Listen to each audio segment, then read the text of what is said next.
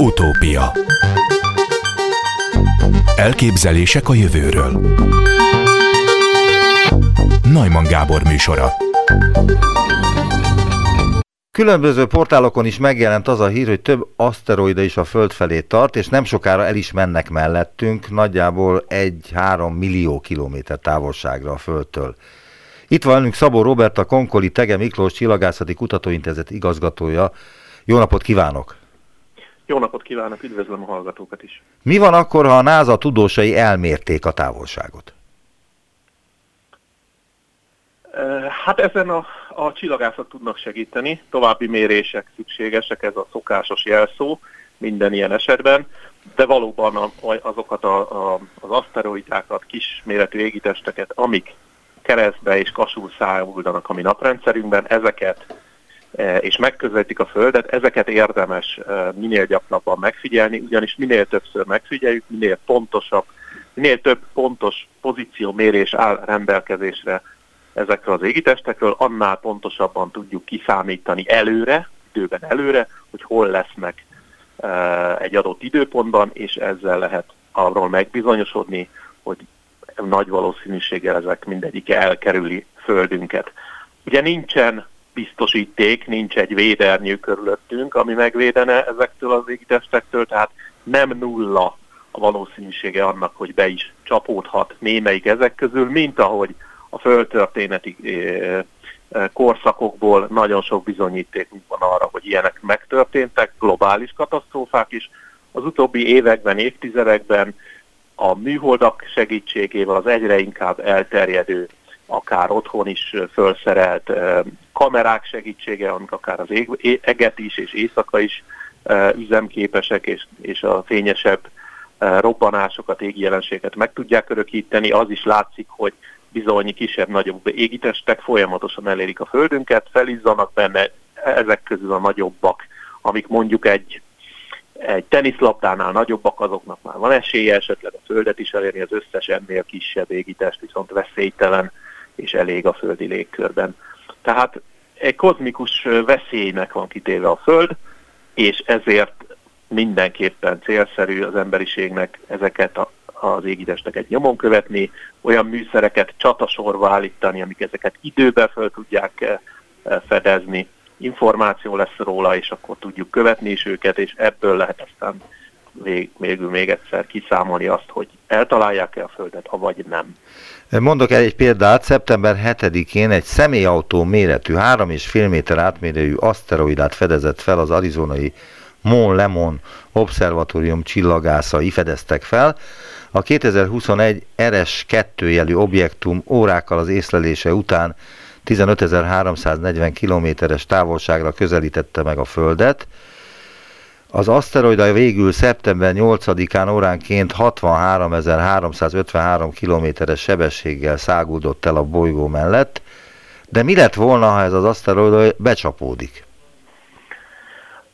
Ha egy ilyen aszteroida becsapódik, az, az bizony egy nagyobb robbanást idézett volna elő, nem, nem okozott volna globális katasztrófát, de mondjuk egy, egy házat, egy néhány háztömböt esetleg komolyabban meg tudott volna, tehát e, sérülést tudott volna okozni, esetleg kisebb épületeket akár robba is dönthet. Ugye nagyon nagy sebességgel közelednek, ez a probléma velük, és ezért a mozgási energiájuk az, az borzasztóan nagy és pusztítóak tudnak lenni.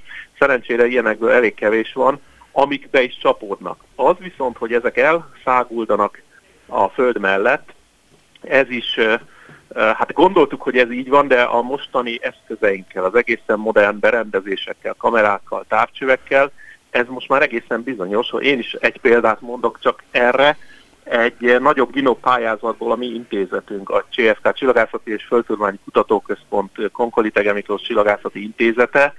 Egy nagy, modern, nagy látomező kamerát tudott megvásárolni nem régen, és ezt felszereltük egy nagy látomező távcsőre, ami már 60 éve szolgálja a csillagászatot, és gyakorlatilag minden derült éjjel felfedezünk az ilyen ön által e, e, előbb említett busznyi, személyautónyi méretű égitesteket, amik itt húznak el a Föld mellett. Szerencsére ezek közül valóban nagyon kevés az, ami ténylegesen becsapódik a Földbe, de ezek gyakoriak, és ezeket érdemes szemmel, követ, szemmel követni, műszereinket rajtuk tartani, és ezáltal megtudni róluk minél többet, milyen gyakoriak, mekkora a méreteloszlásuk, milyen gyakori a becsapódásuk, a várható becsapódásuk. Azt mindjárt el kell mondjam, mielőtt bárki megrémülne, hogy nagy katasztrófát okozó eseményről nincs tudomásunk, nyomon követjük az összes a eddig felfedezett ilyen nagyobb méretű, mondjuk 100 méter és annál nagyobb égitestet, amik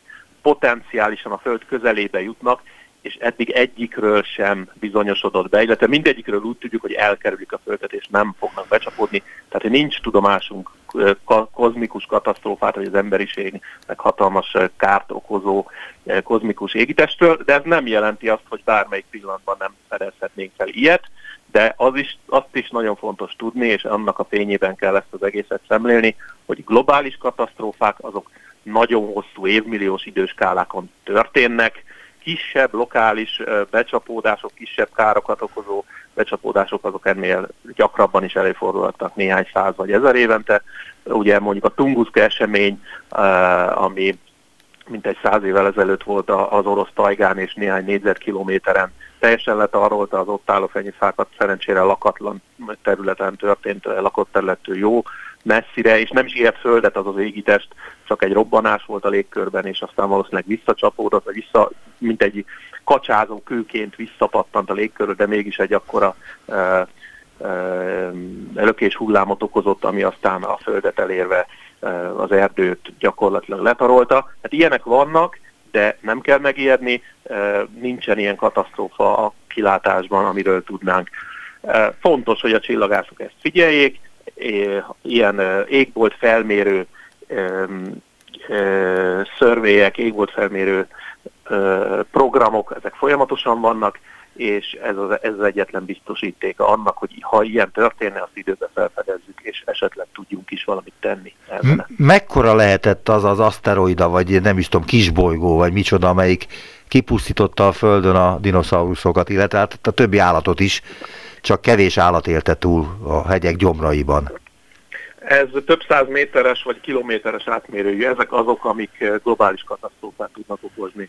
Ugye egy ilyen becsapódásnál hatalmas szökőár keletkezik, attól függően persze, hova érkezik egy ilyen e, égitest, e, a becsapódás szögén is sok múlik, de hatalmas mennyiségű anyagot fog e, fel, feljuttatni a légkörbe, akár ilyen globális lehűlést tud okozni, tehát olyan felhők keletkeznek, és olyan porfelhő, ami eltakarja a napot, akár évekre is, és, és akár vulkanizmust is beindíthat. Tehát ez, ez ténylegesen egy globális katasztrófa, de hát ilyeneket hála Istennek tényleg a földtörténeti nagyon rég múltból, és legfeljebb katasztrófa filmekből ismerünk, és még egyszer nagyon fontos hangsúlyozni, hogy ezeknek a bekövetkezési valószínűsége ugyan nem teljesen nulla, de borzasztóan pici szám, tehát élhetünk itt még sok-sok ezer évig anélkül, hogy, hogy, a, a, hogy egyáltalán valamiféle valós veszélyt ilyesmi jelenthetne, de még egyszer ezt nem lehet kizárni, tehát jobb résen lenni, jobb szárazon tartani a puskaport. Miért van az, hogy a Jupiter, a Saturnus, a Neptunus védi a Földet ezektől a nagyobb aszteroidáktól, amelyek mondjuk egy kilométernél nagyobbak, és hogy ha errefele is tévednek véletlenül az intergalaktikus térben, akkor nem a Földbe csapódnak be, hanem a Jupiterbe, a Saturnusba vagy a Neptunusba.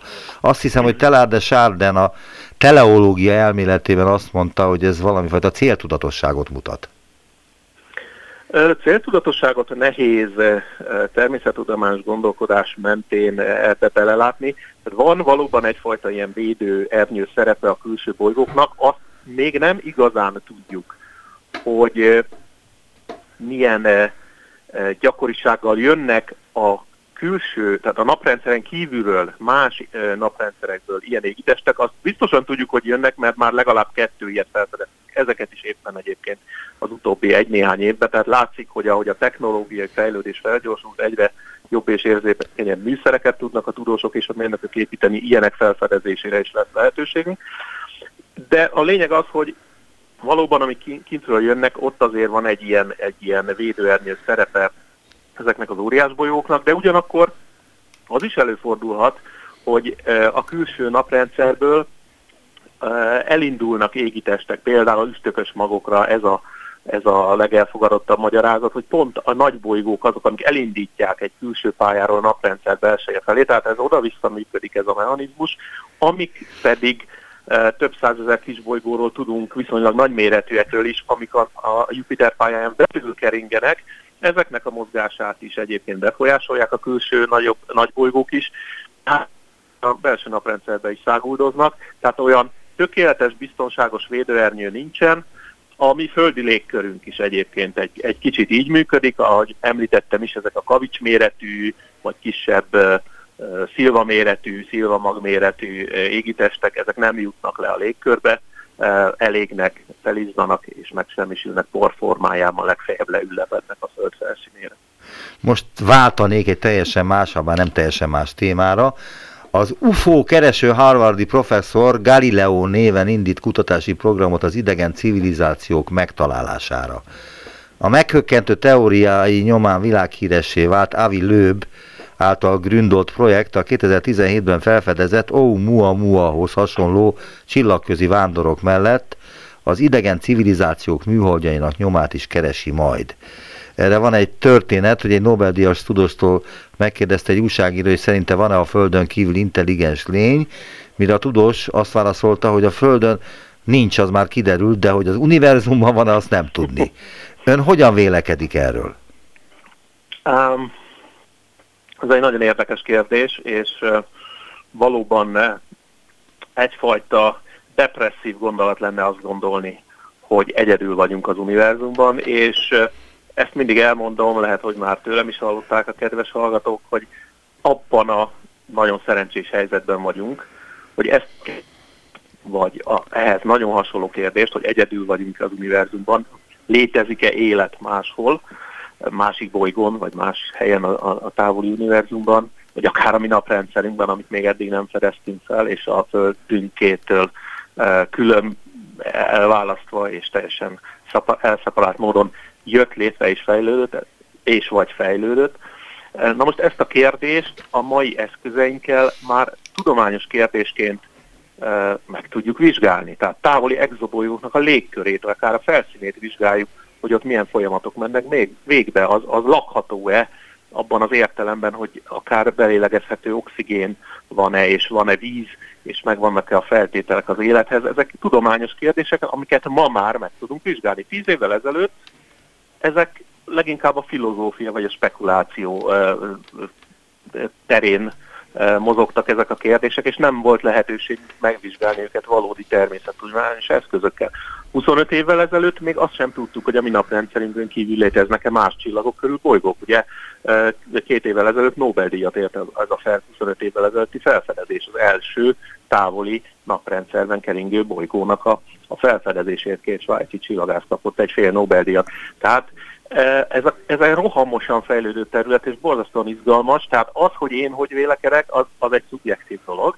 Én objektív oldalról szeretem azt mondani, hogy ezt mi most meg fogjuk vizsgálni, ha kapunk rá elég pénzt, és ebben igaza van a, a villőknek, hogy ezek olyan izgalmas kérdések, amiket érdemes megvizsgálni, és amik az egész emberiségnek akár a gondolkodás módját is megváltoztathatják, akár ráébresztetik arra az emberiséget. Hitem szerint én javíthatatlan optimista vagyok, hogy ezt a mi földünket meg kell őriznünk, pont azért, mert ha vannak is máshol élőlények az univerzumban, olyan messzire, messze vannak, vagy lakható helyek, nem tudunk oda menni.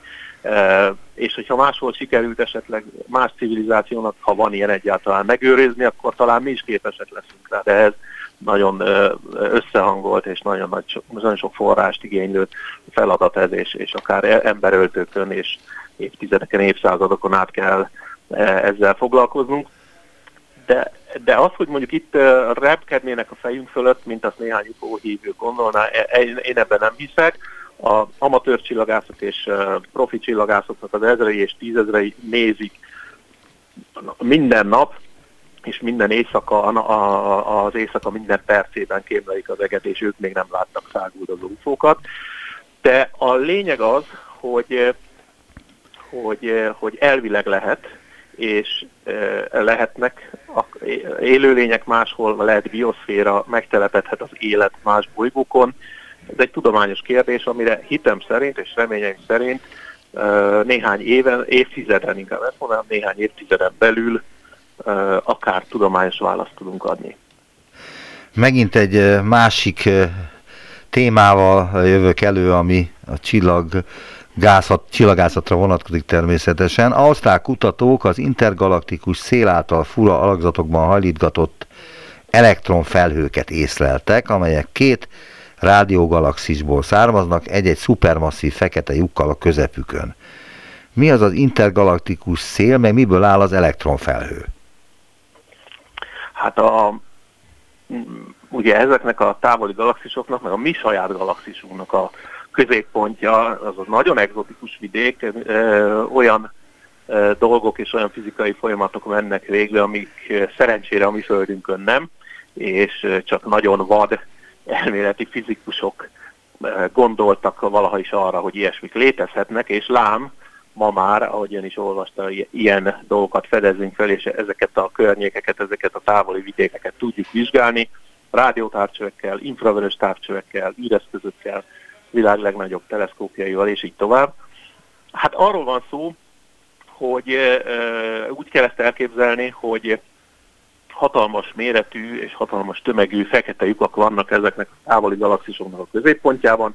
A mi galaxisunkban van egy 4 millió, körülbelül 4 millió naptömegnyi, írtózatosan nehéz. Tehát ez azt jelenti, hogy kvázi 4 millió szor uh, nagyobb a tömege, mint a mi napuknak. Ez pontosan így van, ez is egy Nobel-díjas felfedezés, ezért a tavaly évben osztottak fizikai Nobel-díjat a mi saját tejútrendszerünkben felfedezett és bebizonyított fekete lyuknak a hosszú és sok évtizeden keresztül történő vizsgálatáért egy német és egy amerikai csillagász, német csillagász és egy amerikai csillagász hölgy kapta ezt a Nobel-díjat. Ez is látszik, hogy egy nagyon érdekes és nagyon fontos kérdés. Hát ezeket a fekete lyukakat figyeljük meg, például rádiótárcsövek segítségével, vagy a közvetlen környezetüket, nagyon messze távoli galaxisokban is, és ezek lehetnek akár több nagyságrendel, még nagyobb tömegűek, mint a mi saját tejútrendszerünkben levő fekete lyuk, eh, akár több milliárd naptömeget is tartalmazhatnak, és hát ezeknek a környezetében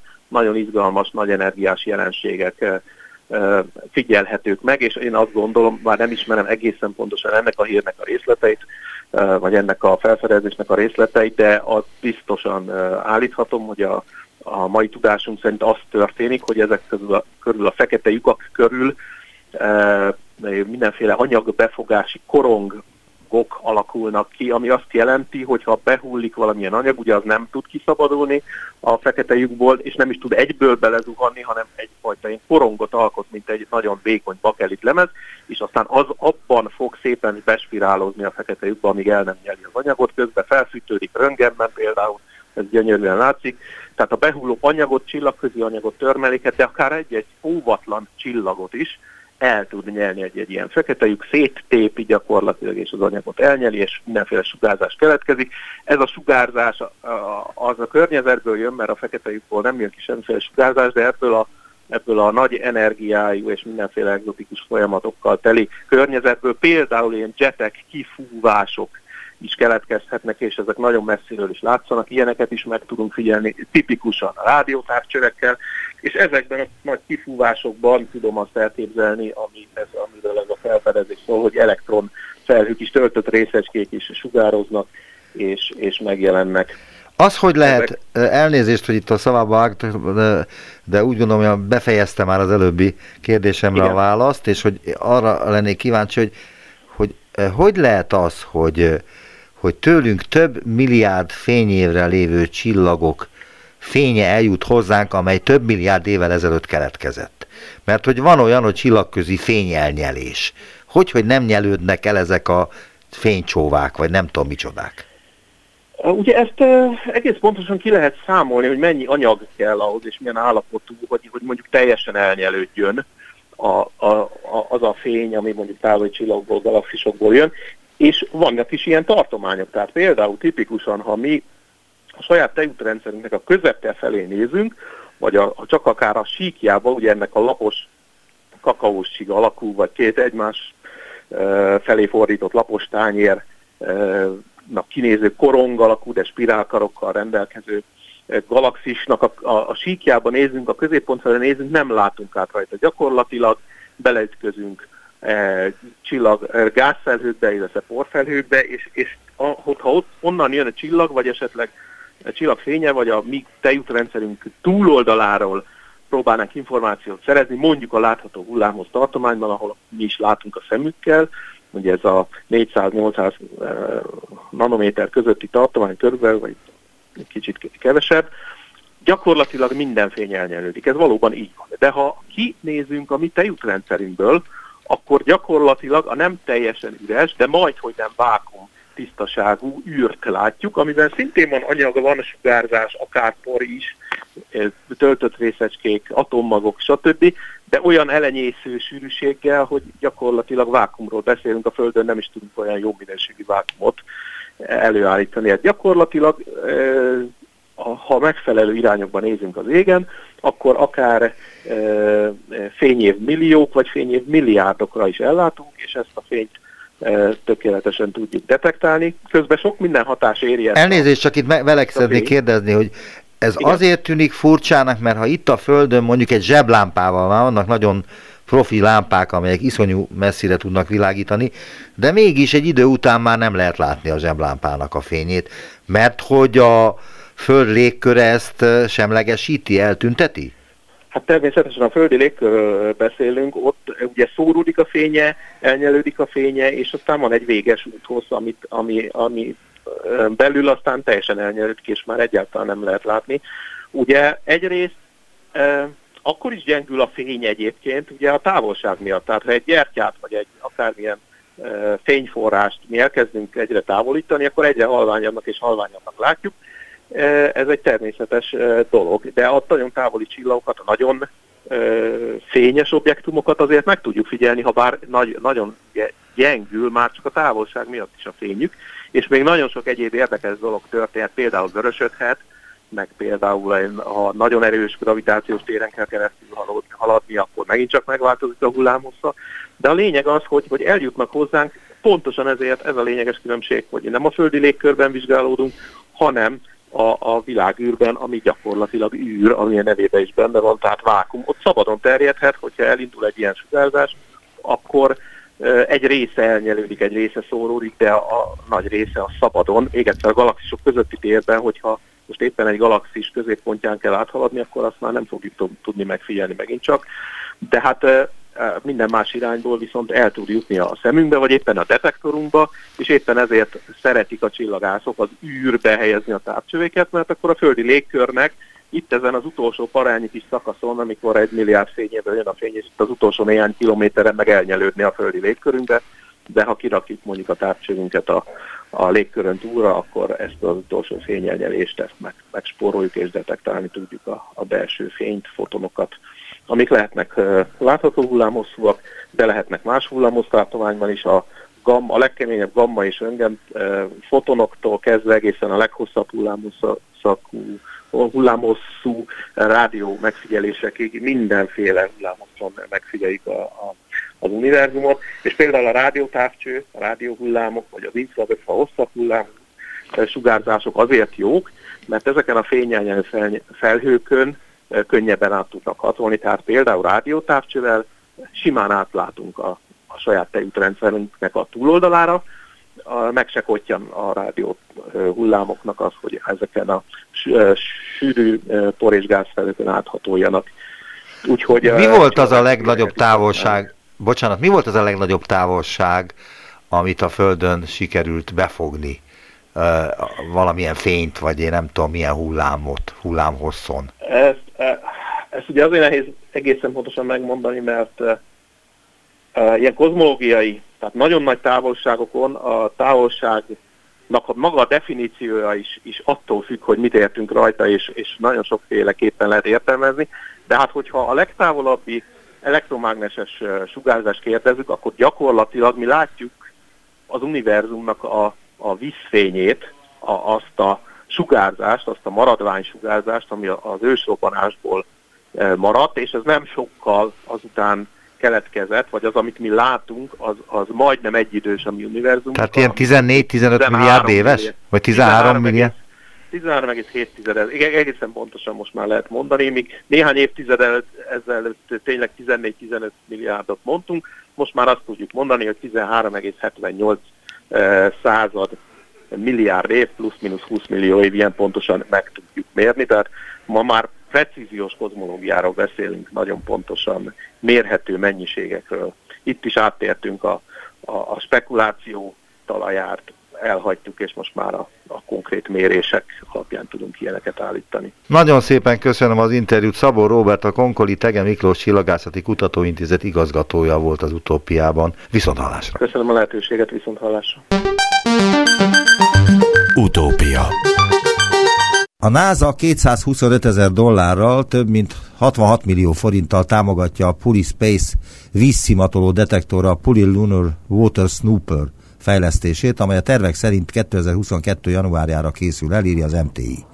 Itt van velünk dr. Pacher Tibor, a Puli Space Technologies Kft. alapító vezetője. Jó napot kívánok! Jó napot kívánok! A Space vízkutató detektor a holdi erőforrások kategória első díját nyert el tavaly az amerikai űrügynökség. Honey, I shrunk the NASA payload, Drágám összepréseltem a NASA hasznos terhét kihívásán, amelyen olyan megvalósítható kisméretű és kis tömegű holdmérő és megfigyelő eszközök tervezése volt a feladat, amelyek cipős dobozni méretű kis robotokon is bevethetők. Mit tud az önök műszere? A puli visszaglászója képes arra, hogy a hold fel, felszín felső rétegében remélhetőleg található hidrogént, illetve vízjeget kimutassa, és annak a koncentrációt, a mennyiségét meghatározza.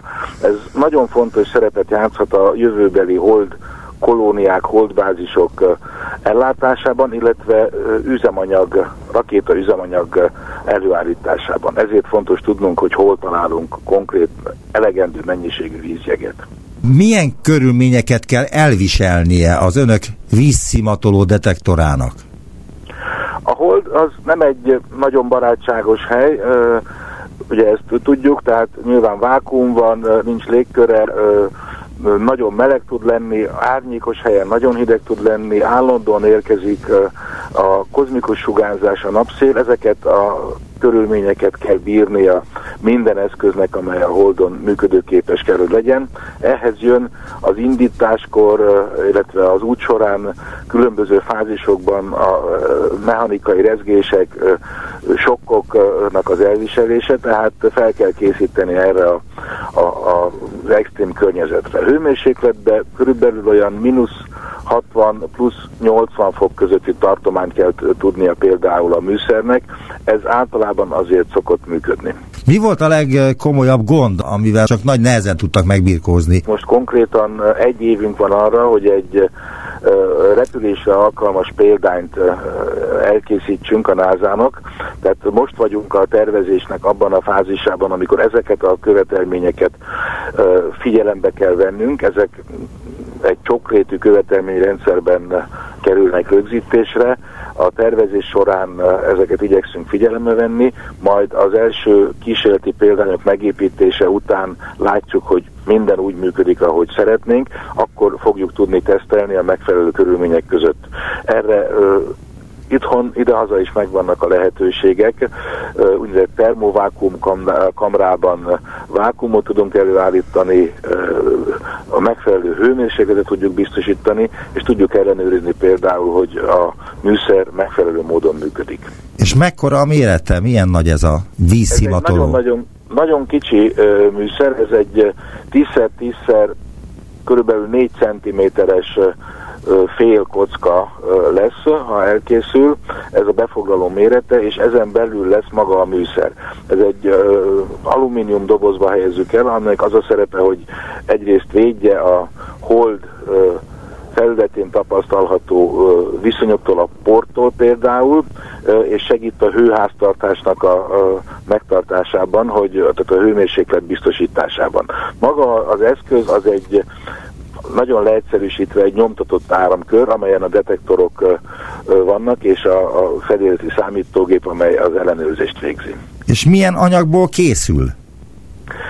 A maga a, a mérőeszköz, ezek úgynevezett professzionális CMOS kamerák egy különleges módon felturbózva, ha szabad ezt így mondani, amely képessé teszi őket arra, hogy a holdi talajból kijövő neutronokat, különböző energiál neutronokat számoljuk vele, és ebből tudunk következtetni a, abban a rétegben lévő vízjég mennyiségére. Ezek hogy mondjam, ipari kamerák, amelyeket megfelelő minőségű anyagból készítenek, a burkolat pedig egy erősebb alumínium ötözetből kell, hogy készüljön, ami standard módon használnak a, az űriparban. Ez a detektor képes lenne mondjuk vizet szivatolni az Atakama sivatagban is? Az Atakama sivatagban is megnézné, de ez nem erre készült, hiszen a fizikai mérési elv az abból indul ki, hogy a hold felszínét bombázó kozmikus sugárzás,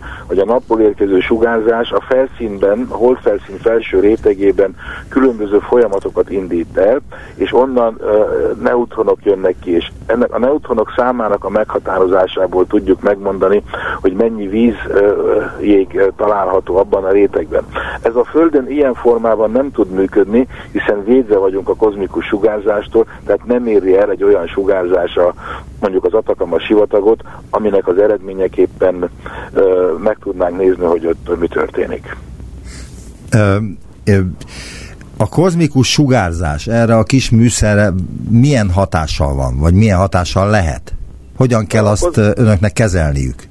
A kozmikus sugárzás minden elektronikára káros tud lenni, hogyha úgy van, tehát magára a mérő műszerre is, illetve az elektronikára is oda kell figyelnünk. Erre különböző technikák léteznek. Egyrészt körülbelül tudjuk, hogy milyen nagyságrendű sugárzás fogja érni a műszert egy adott küldetés során. Ennek megfelelően a megfelelő elektronikai alkatrészek kiválasztásával, illetve szoftveresen lehet felkészülni ezeknek a kivédésére vagy adott esetben olyan ö, alkatrészeket kell beszereznünk, amelyek már ö, különleges bevonattal egy védelemmel vannak ellátva. A mi esetünkben valószínűleg erre nem lesz szükség, hanem elegendő lesz a standard ö, eszközöket használni és szoftveres technológiákkal védeni. Amikor elkezdték 2010-ben, ugye, akkor alakították a céget. Így van, 2010 óta dolgozunk a Holdon, ha úgy tetszik, hogy a Holdon. Hát igen, de sikerült-e valamilyen műszert a Holdra feljuttatni azóta? Nem sikerült, de ez nem csak rajtunk múlott, hanem egyáltalán nehéz eljutni a Holdra. A Holdra az utóbbi esztendőkben eddig csak a kínaiaknak sikerült leszállni, 2013-ban, aztán 19-ben és most nem is olyan régen, a Chang'e 5 szonda, amely visszatérő moduljával mintát is hozott, tehát három sikeres leszállás volt az elmúlt ö, 8 esztendőben, két kísérlet volt, egy izraeli szonda és egy indiai szonda próbált leszállni, ők az utolsó mondjuk így métereken, kilométereken ö, vesztették el az irányítást a szondák felett és becsapódtak, tehát ez nem olyan egyszerű. Ö, mi egy partnerrel szeretnénk menni, egy amerikai partnerrel, és ha ők le tudnak szállni, akkor mi is ott leszünk, de ehhez megfelelő anyagi fejlesztésre lenne még szükségünk, a mi holdjárunk ezért nem is tudott elkészülni eddig. És miből értek eddig? Tehát ha nem sikerült ilyen pénzeket szerezni, mert nem jött össze az, hogy emlékszem a pulira, amit bemutattak a televízióban, nem tudom, 8 évvel ezelőtt, vagy 9 éve? Ha azt se tudott felmenni a holdra, akkor honnan jöttek a szponzorok, a támogatások? Viszonylag, sajnos viszonylag kevés szponzorunk volt. A munkának a 99%-át a, a csapat önkéntesen, szabadidőben végzi munka tanulás mellett, mindenkit beleértve, tehát magamat is, és ez a munka az, ami most végül is meghozta az eredményt. Az a pénz, amire szertettünk, az egy nagyon minimális működést biztosított a, a csapatnak, de maga a munka jelentős része az önkéntes munkából jött létre. A mostani uh, sikerünk viszont lehetővé teszi, hogy a vízszimatolót uh, meg tudjuk építeni. Itt még mindig uh, szükségünk van az önkéntes munkára, de most már van lehetőségünk egy minimális személyi költségfedezetre előállítására is. Tehát ebből a NASA pénzből, ebből a 225 ezer dollárból. Így van. Én most visszamennék a kezdetekhez, illetve nem pontosan a kezdetekhez. Azt olvasni a Wikipédiában, hogy az eredeti elképzelés szerint egy gömbbe zárt terepjárót, rovert építettek volna 2014-re. A gömb megvédte volna az eszközt a hold felszínének finom porától és szabad mozgást garantált volna neki. Ez lett volna az első munkájuk? A, az a legesleg a Wikipédia bejegyzésünk az azt gondolom egy ö, ö, nagyon elavult bejegyzés, ugye nem mi magunk ö, kezeljük nyilvánvaló módon.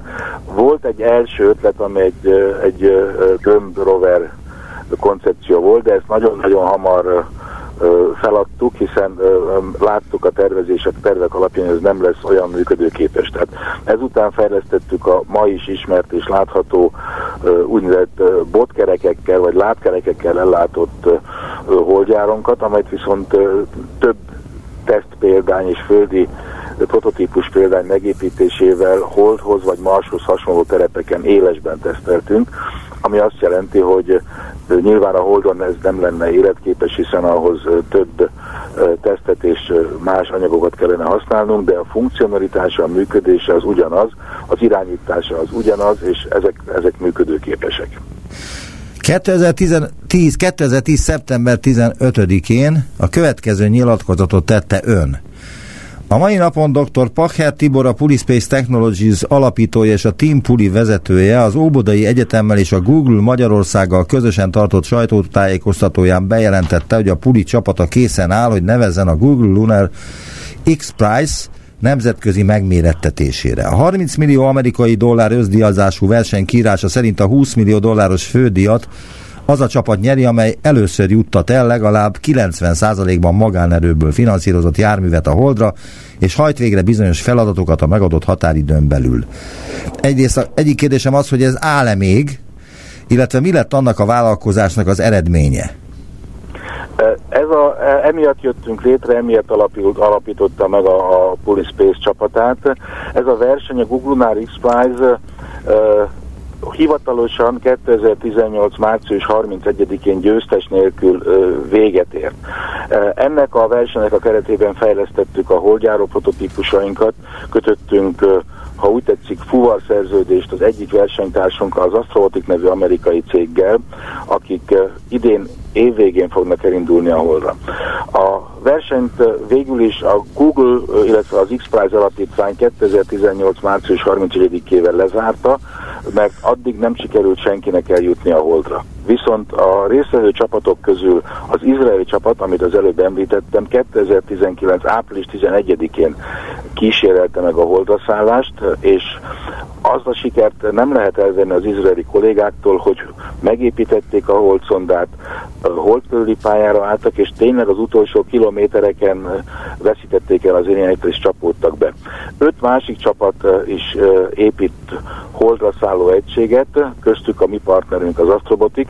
Az Astrobotiknak az első küldetése pedig idén évvégén fog indulni a NASA, immáron a NASA megbízásából. Tehát maga a verseny a Google Lunar X Prize a megítélésünk szerint egy nagyon-nagyon pozitív eredményt hozott, hiszen létrejöttek azok a magán szervezetek, magáncégek, amelyek képesek holdra szálló eszközt megépíteni, és képesek oda eljutni. Remélhetőleg a következő kísérletek már sikerrel fognak járni a landolás szempontjából. Mi továbbra is dolgozunk a holdjáró fejlesztésén, és emellett a holdi környezet tanulmányozása és az ott lévő lehetőségek vizsgálata közepette foglalkoztunk a víz detektálásával, és most ez a súlypontja a munkánknak, hiszen erre konkrétan megvan a finanszírozásunk is. És milyen a kapcsolatuk a NASA-val?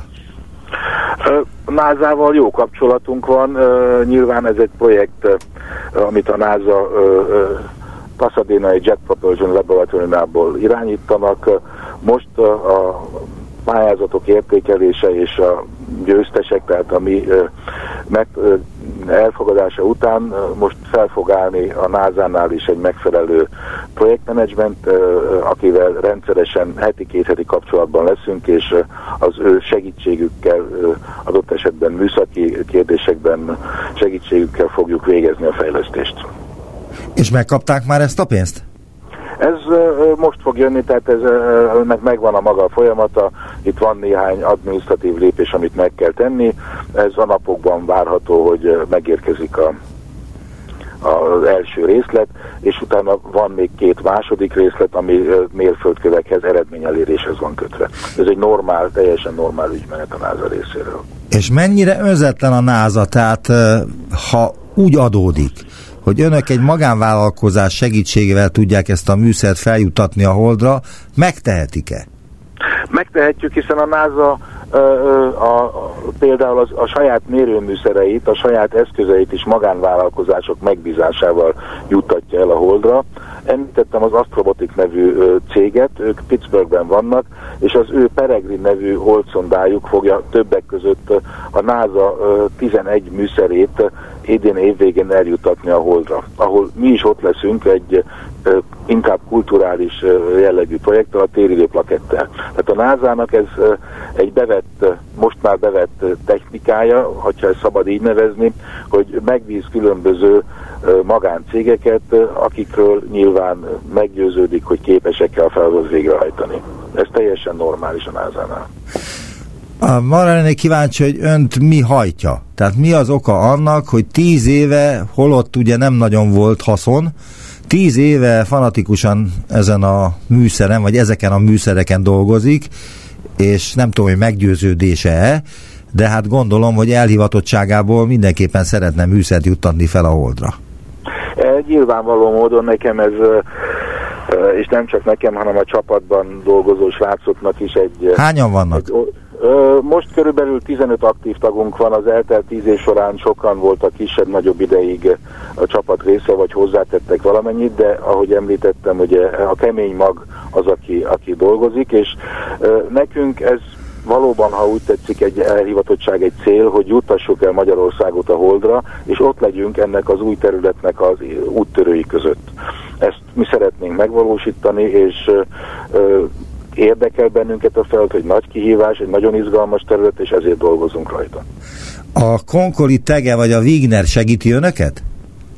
A, a Konkoly Csillagászai Intézet, ugye ők igazából nem ebbe játszanak, a, a KFK-ban nem konkrétan a Wignernél, hanem az energiakutatónak az egyik laboratóriumával dolgozunk most a a vízdetektáló szenzor fejlesztésén, de több más partnerünk is van most, akik nagyon erősek elektronika tervezés, elektronika gyártás terén, úgyhogy én azt gondolom, hogy most egy nagyon erős csapatot sikerült összerakni a puli emberei révén és az ipari partnerek, ipari és akadémiai partnerek segítségével. Voltak éppen, hogyha sikerül, akkor önök tudják feljuttatni az első magyarok által készített eszközt a Holdra, ezzel is reprezentálva Magyarországot a földön kívül is. E, ez így van, a legjobb tudásunk szerint magyar eszköz a Holdon még nincsen.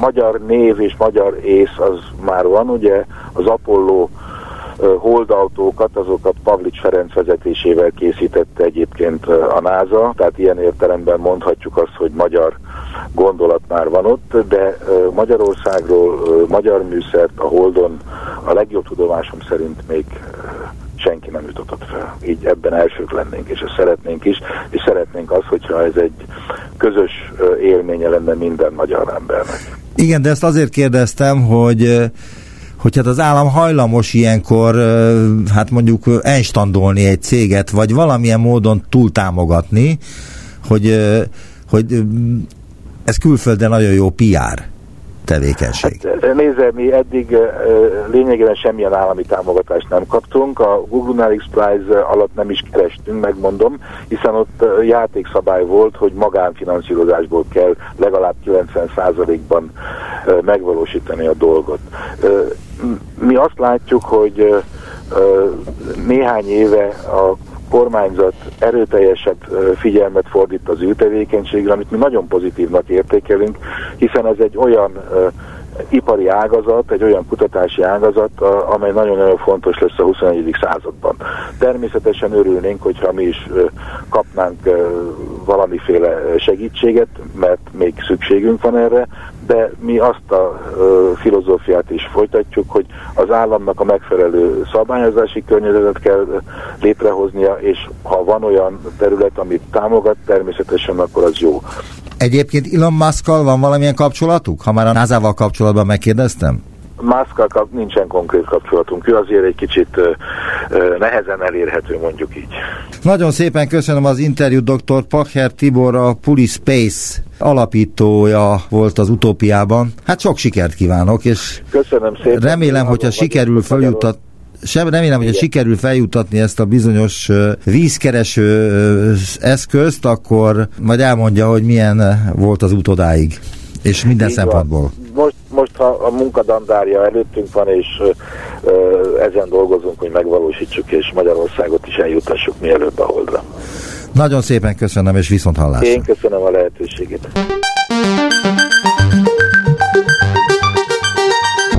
Visszaértünk a jelenbe. Neumann Gábor utópia című műsorát hallották.